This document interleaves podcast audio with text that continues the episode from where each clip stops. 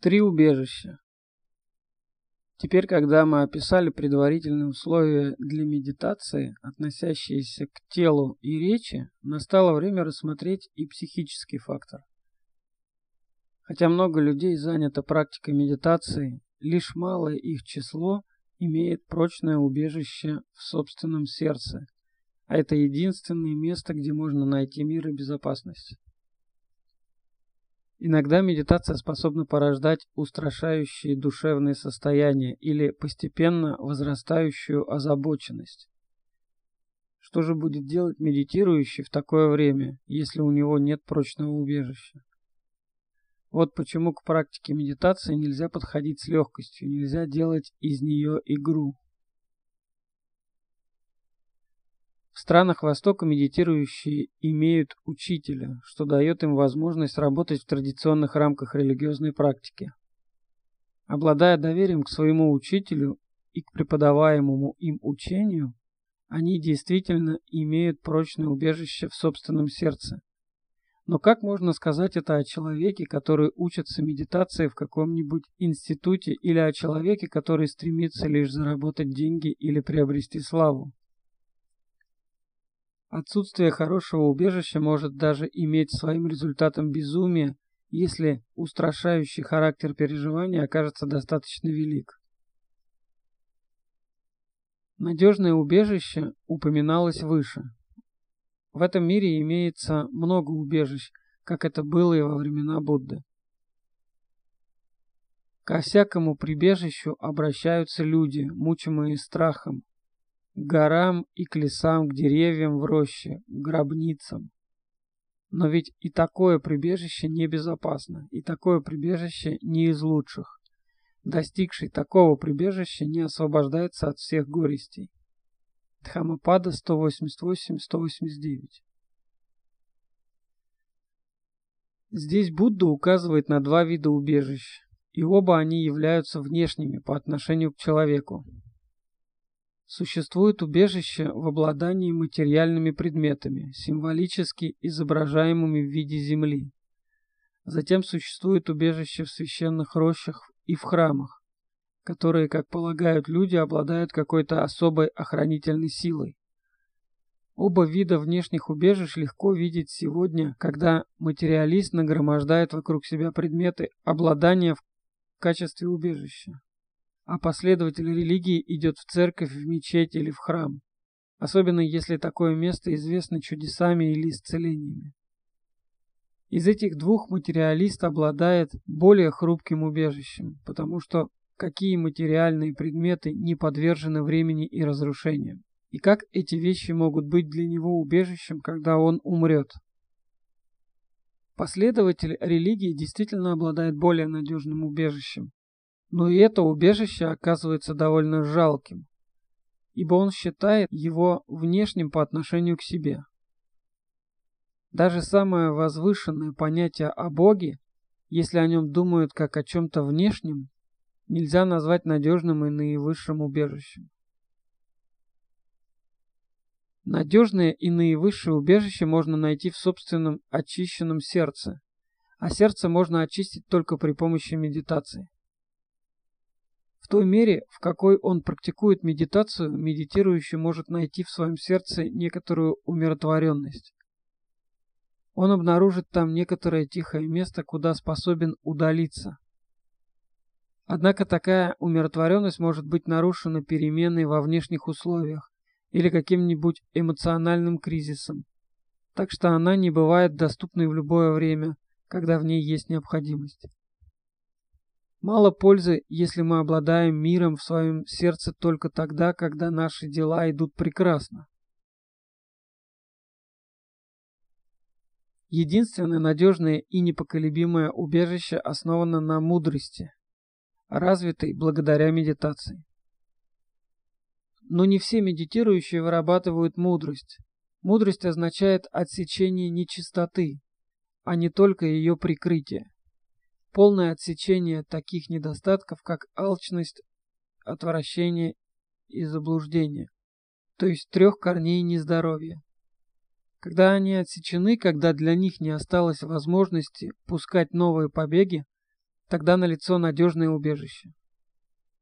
Но полное отсечение алчности, отвращения и заблуждения предполагает проникновение в четыре благородные истины. Так что здесь имеет место прямое знание процесса, в силу которого из этих трех корней возникает дукха, то есть несчастье или страдание. Когда эти корни не имеют более никакой власти над сердцем человека, как может оно после этого быть охвачено тревогой? Лишь одно это состояние может быть названо надежным убежищем.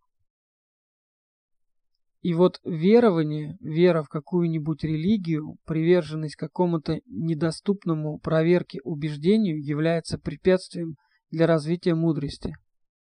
Такая убежденность названа Буддой лишенной корней, потому что она не коренится в понимании мудрости. Будда учит нас не верить он говорит, что существенно важна практика, в которую включена медитация. В Мачхима Никае, например, сказано «Да придет ко мне мудрый человек, не лжец, не обманщик, но человек прямодушный. Я наставлю его, научу его дхамме таким способом, что, практикуя преподанный ему путь, он скоро будет знать сам и видеть сам. Так он действительно придет к освобождению от оков, иными словами, от цепей неведения. Неведение, то есть незнание четырех благородных истин, идет рука об руку с верой в неподлежащие проверке взгляды и представления. Оно разрушается, когда появляется прозрение в зависимое происхождение, дукха. Так что на лицо оказывается знания и видения, которые не зависят от книг, от учителей, от Будды или от кого-то другого. Обычно такое преодоление неведения не может быть достигнуто в различных религиях, включая и буддизм, вследствие привязанности к ложным взглядам, которые являются собой лишь другой способ выражения неведения. Но путь Будды содержит наставление о том, как выйти за пределы самих себя, как разрушить привязанность не только к мирским предметам, к особым состояниям медитации и небесным наслаждениям, но также и к тому, чтобы оставаться буддистом. Таким образом, человек может искать убежища, показывая, что он является последователем Будды, человеком, который считает три убежища – Будду, Дхамму и Сангху – величайшими сокровищами в мире но при этом еще не обладает вполне надежным убежищем.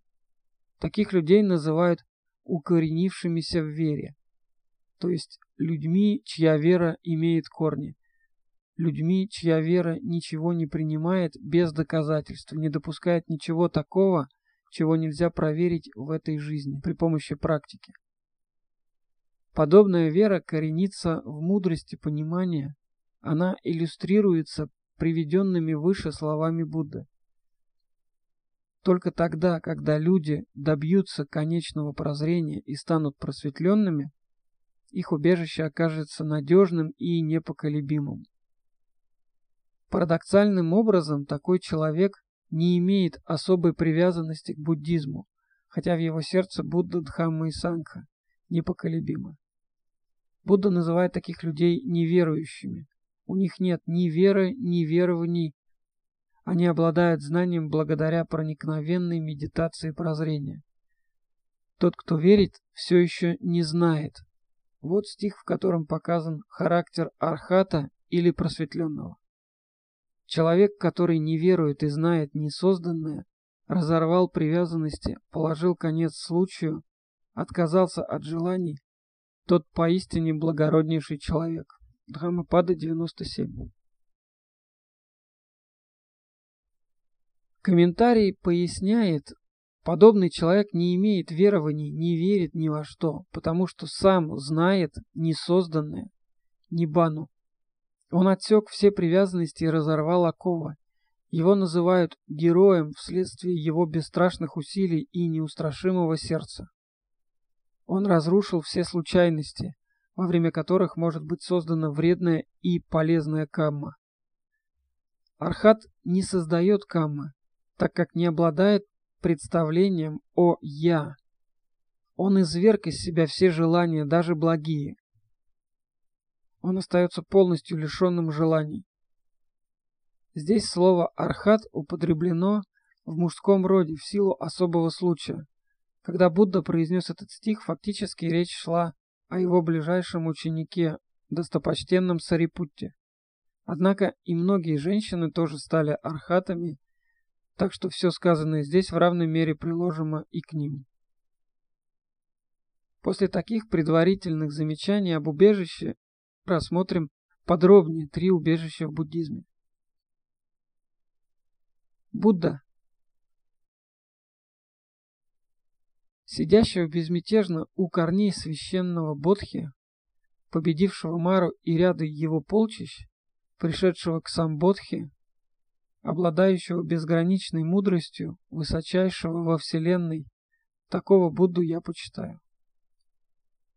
Самбодхи с санскритского проницательность, мудрость, усвоение истины, необходимые для достижения трех высших степеней архатства. То есть тот, кто имеет самбодхи, имеет все эти качества. Этот перевод одного традиционного стиха Пали говорит нам достаточно многое о Будде и потому может быть использован для описания убежища в Будде. Во-первых, его рисуют сидящим под деревом, позже ставшим известным как дерево просветления Бодхи. Таким образом, здесь подчеркивается тот факт, что Будда это историческая личность. Как указывают комментарии, если бы он был божеством, в достижении просветления не было бы ничего удивительного, поскольку Бог и божества, согласно теистическим религиям, легко способны совершить многое. Интересно отметить, что девы или божества приходили к Будде, чтобы задавать ему вопросы, а он не молил их о милосердии. Действительно чудесное обстоятельство, связанное с Буддой, заключается в том, что он родился, вырос и достиг просветления как человек. Своими собственными усилиями, показав, что подобное достижение возможно и для других людей. Нас, как человеческих существ, вдохновляет то обстоятельство, что он показал нам путь к достижению также наивысшего совершенства в этой самой жизни, если мы сделаем усилия. Позднее буддистские учения утратили этот важный элемент, поскольку более всего подчеркивали элемент чудесного и строили на этой основе теологию, в которой Будда был обожествлен. Сам Будда, несомненно, осудил бы такие умствования. Различные мнения и рассуждения фактически являются собой часть наступающих рядами полчищ Мары, буквально разрушителя, означающих здесь проявление скверны. Часто они изображаются в храмовых росписях в виде полчищ демонов, направленных своим предводителем Марой, они окружают Будду, который спокойно сидит под деревом Бодхи. Эта картина представляет собой внешнее выражение последней внутренней битвы, результатом которой оказалась победа просветления. И эта победа не была дарована Будде каким-то высшим существом. Она явилась результатом его собственных усилий, а потому и называется сам Бодхи, то есть самостоятельным просветлением. Таким образом, Будду нельзя отнести к категории пророка, посланного индийцам, или человека с посланием божественного вдохновения. Разумеется, для буддистов фигура Будды представляется заслуживающей гораздо большего почитания, нежели какой-либо бог, поскольку он достиг просветления в качестве человека и показал путь достижения другим людям. Свое просветление Будда описал многими различными способами. В одном из таких описаний он отрицал обладание всезнанием, то есть знанием всего сразу. Однако он подтвердил, что на какой бы предмет ни был направлен просветленный ум, он может познать этот предмет полностью. Таким образом, выражение «бесконечная мудрость» надо понимать в том смысле, что для Будды все было доступно познанию, хотя что-то из этого знания оказывалось бесполезным для практических целей. Часто он описывал просветление в понятиях обладания тремя видами знания. Знанием прошлых жизней, знанием каммы и ее результатов и знанием истощения нечистоты. Под нечистотой Асава понимается глубочайший уровень искаженного ума. Слова «высочайший во Вселенной» означают, что буддист не в состоянии увидеть ни в этом, ни в каком-либо ином мире учителя более великого, чем Будда. Потому что где можно увидеть такого учителя, который был бы свободен от алчности, отвращения и заблуждения, как был свободен от них Будда? Религиозные учителя могут настолько подчинить себе алчность, что ее трудно обнаружить.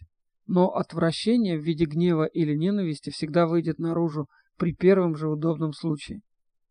И в буддийском учении никогда нельзя будет оправдать гнев, даже называя его праведным. Гнев и возникающее из него насилие всегда заслуживает порицания, и, конечно, указывают на то, что данный учитель еще не завоевал свободы от нечистоты. Что же касается заблуждения, то там следует рассмотреть доктрины разных учителей, чтобы увидеть, не проповедуют ли они такие положения, которые могут быть приняты только на веру и никогда не подтверждаются мудростью. Если сами учителя все еще верят во что-то, если они в чем-то убеждены, тогда они не являются просветленными, а потому как смогут они указать своим последователям путь к просветлению? Заблуждение проявляется, например, в тех случаях, когда переживание дукха приписывается каким-то внешним по отношению к нам существам, как Богу или сатане. Учитель, поступающий таким образом, не увидел причины возникновения дукха и потому не смог познать ее прекращение, которое есть нибана, просветление. Таким образом, вы идете для обретения убежища к учителю, который умер около двух с половиной тысяч лет назад, не так ли? Могут задать вопрос буддисту. Ответ на это таков. Чем больше мы практикуем Дхамму, тем более находим Будду в своем собственном сердце.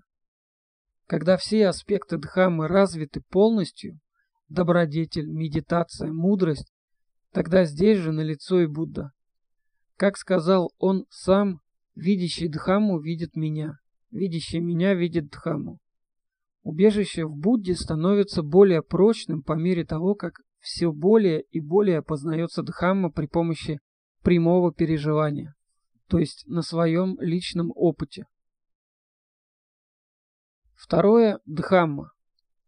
Благородный путь из восьми частей, везде пригодный для людей, которые ищут свободы. Прямой путь. Эту тонкую и неуловимую Дхамму, обеспечивающую мир, уводящую от Дукха, эту Дхамму я почитаю. Дхамма – это убежище для каждого человека, потому что она обеспечивает ему безопасность. Слово Дхамма происходит от корня Дха, означающего стоять твердо, быть устойчивым, держаться. Следовательно, тот, кто занимается практикой, поддерживается дхаммой. Такой человек утвердился в добродетелях сердца. Его нельзя потрясти, поскольку он опирается на мудрость и понимание. Добродетель создает убежище, потому что при практике пяти заповедей мы избегаем неуверенности, возникающей вследствие их нарушения. Медитация также представляет собой убежище, спокойное и мирное место внутри нашего собственного сердца, которое не потрясут никакие несчастья и тревоги. А мудрость – это основа высочайшего убежища, поскольку она разрывает структуру веры, теории и предположений, составленную из психических состояний заблуждения. Тогда солнце мудрости освещает все сердце, и в нем нигде не остается темноты. Таким образом, Дхамма есть убежище для каждого человека, независимо от того, в какой мере он ее практикует. Много или мало. Однако в большей степени она становится убежищем для тех, кто практикует ее больше, и становится совершенным убежищем для практикующего ее до конца. Некоторым людям не нравится слово «убежище». Они говорят, что оно звучит, как если бы буддисты бежали от опасностей. Говорят также, что буддисты настолько сильно стремятся найти убежище внутри себя, что у них не остается времени для проблем других людей. Но в убежище следует видеть безопасное место, такое место, какое этот приходящий мир не предлагает где-то там. Лишь благодаря старательному культивированию можно найти безопасность внутри нашего собственного сердца, хотя это и не означает пренебрежительного отношения к другим. Внутренний рост в Дхамме, создаваемый мудростью, должен быть уравновешен расцветом любящей доброты и сострадания, который проявится в отношении к другим людям.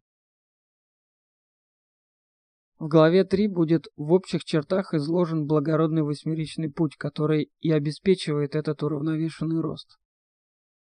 Его можно суммировать в трех словах. В них заключено все учение Будды о пути, добродетель, медитация и мудрость. Каждый способен практиковать его, но не всякий человек ищет в этой жизни свободы. Счастье в жизни здесь и сейчас, равно как и счастье в следующих и будущих жизнях, представляет собой вполне разумную цель устремления. Но для тех, кто хочет найти высочайшее счастье, нибану или свободу, этот прямой путь ведет как раз к цели.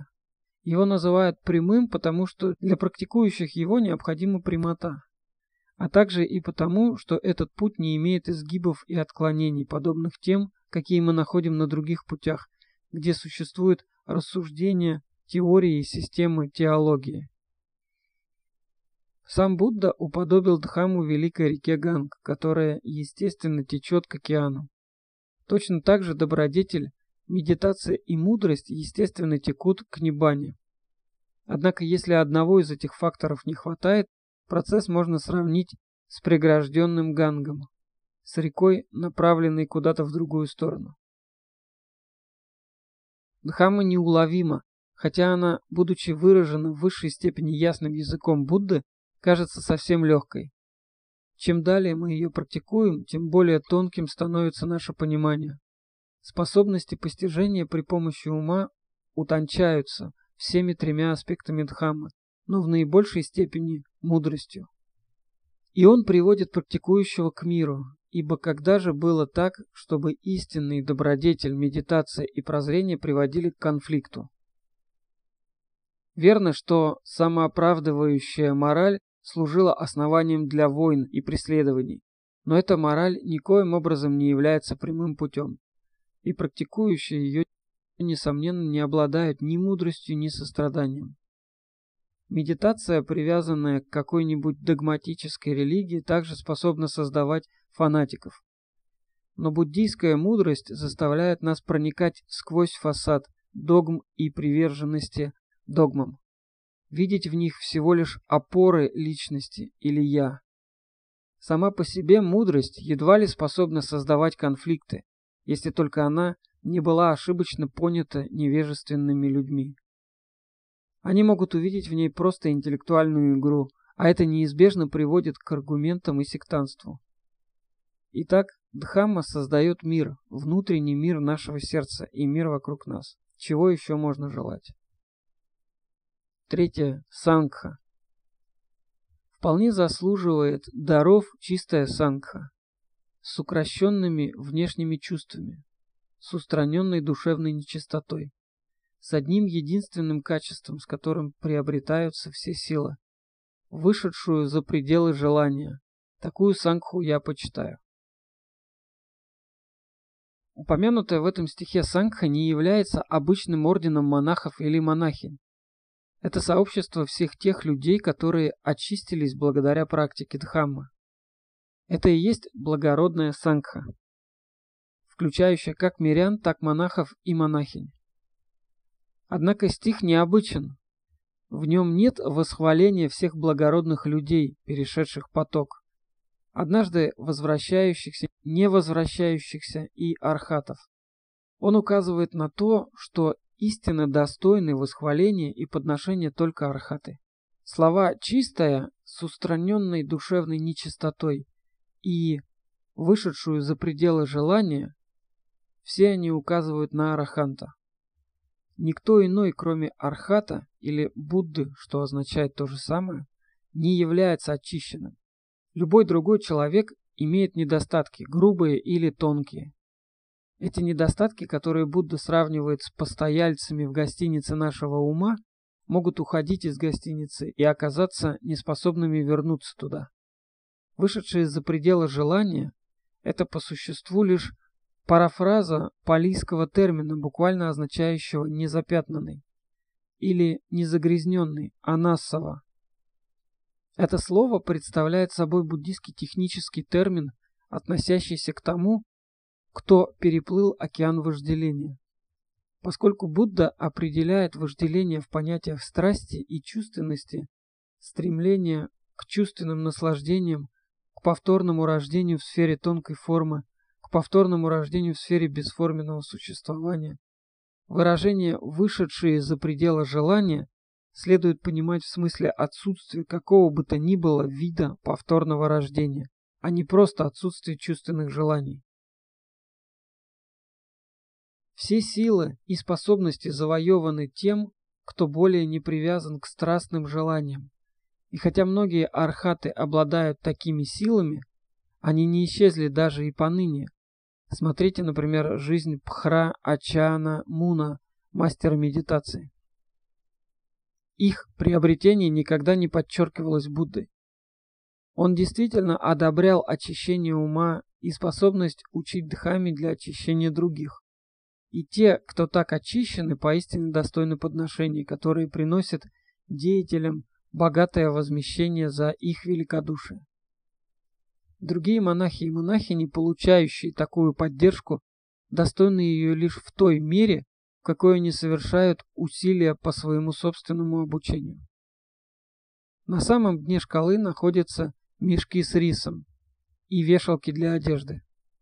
Так называют ленивых монахов и монахинь, которые не прилагали усилий к очищению, вредят и самим себе, и поучениям Будды. Что же тогда это значит – прибегнуть к санхе, дабы обрести убежище? Прежде всего, это путь, на котором мы вспоминаем о добродетелях арахантов и других благородных существ, таких как достопочтенный Сарипутта и Маха Магальяна, двое главных учеников Будды. Затем при помощи практики, по мере того, как в наших сердцах укрепляется Дхамма, мы становимся похожими на них. Разумеется, в конце концов практикующий становится благородным существом и достигает убежища Сангхи внутри самого себя. Существует три древних стиха, часто цитируемые буддистами и показывающие их преданность тройной драгоценности. Здесь достаточно процитировать только первый из них, потому что два других легко получить, заменив слово Будда словами Дхамма и Сангха. Я не ищу никакого другого убежища. Будда – это мое истинное убежище. Говоря об этой истине, да одержу я мирную победу.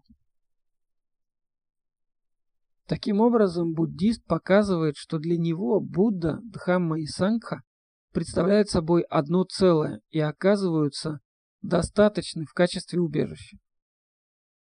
Это означает, что он, утвердившись в своей практике, не обращается за убежищем к девам, то есть божествам. Другие могут иметь доверие к святилищам девов, их жрецам и священным книгам, Поэтому буддист не является таким человеком, который полагается на медиумов, сеансы и приносящую ими информацию. Ведь и девы, в конце концов, не просветлены и легко могут передавать идеи, вводящие людей в заблуждение.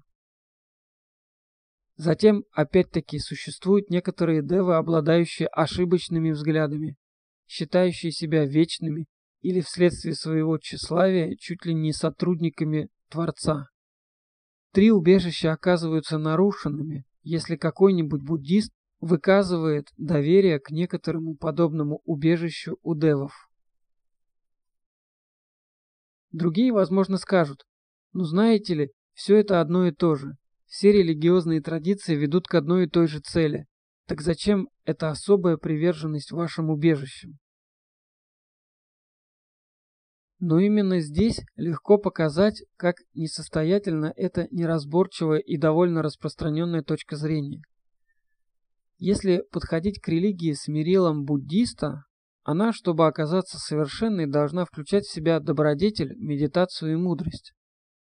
Все великие религии и все религиозные секты, достойные названия религий, учат первому аспекту, то есть добродетели но лишь немногие практикуют второй, тогда как третий аспект, относящийся к непостоянной, насыщенной страданием и безличной природе ума и тела, трудно найти где бы то ни было вне учения Будды. Обычно последователи какой-нибудь теистической системы в этом перечне подменяют понятие мудрости понятием Бога. С точки зрения буддизма это должно означать, что их медитация привела их к непосредственному переживанию Бога в состоянии джханы, и что они остановились на нем, вместо того, чтобы развивать мудрость, они полагаются на тайну Бога. Откровенно выражаясь, они обладают незнанием или неведением, когда могли бы развивать знания.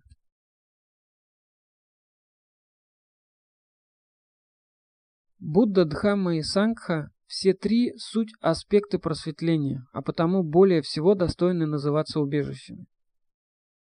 Из этих трех аспектов один имеет первостепенное значение – это Дхамма. Будда подчеркнул это обстоятельство, сказав, независимо от того, существуют просветленные или нет, есть и это прочное состояние Дхаммы, установление Дхаммы, закон Дхаммы. Все обусловленные вещи непостоянны, все обусловленные вещи полны страдания. Все дхаммы не есть «я». Эта сущность дхаммы всегда является истиной, независимо от того, будет она раскрыта или нет. Затем, перед самой своей великой паринибаной, он так обратился к монахам. Поэтому, о Ананда, каждый из вас должен быть сам себе островом, сам себе убежищем. И не ищите внешнего убежища, а с Дхаммой, как вашим островом, сам себе убежищем и не ищите другого убежища.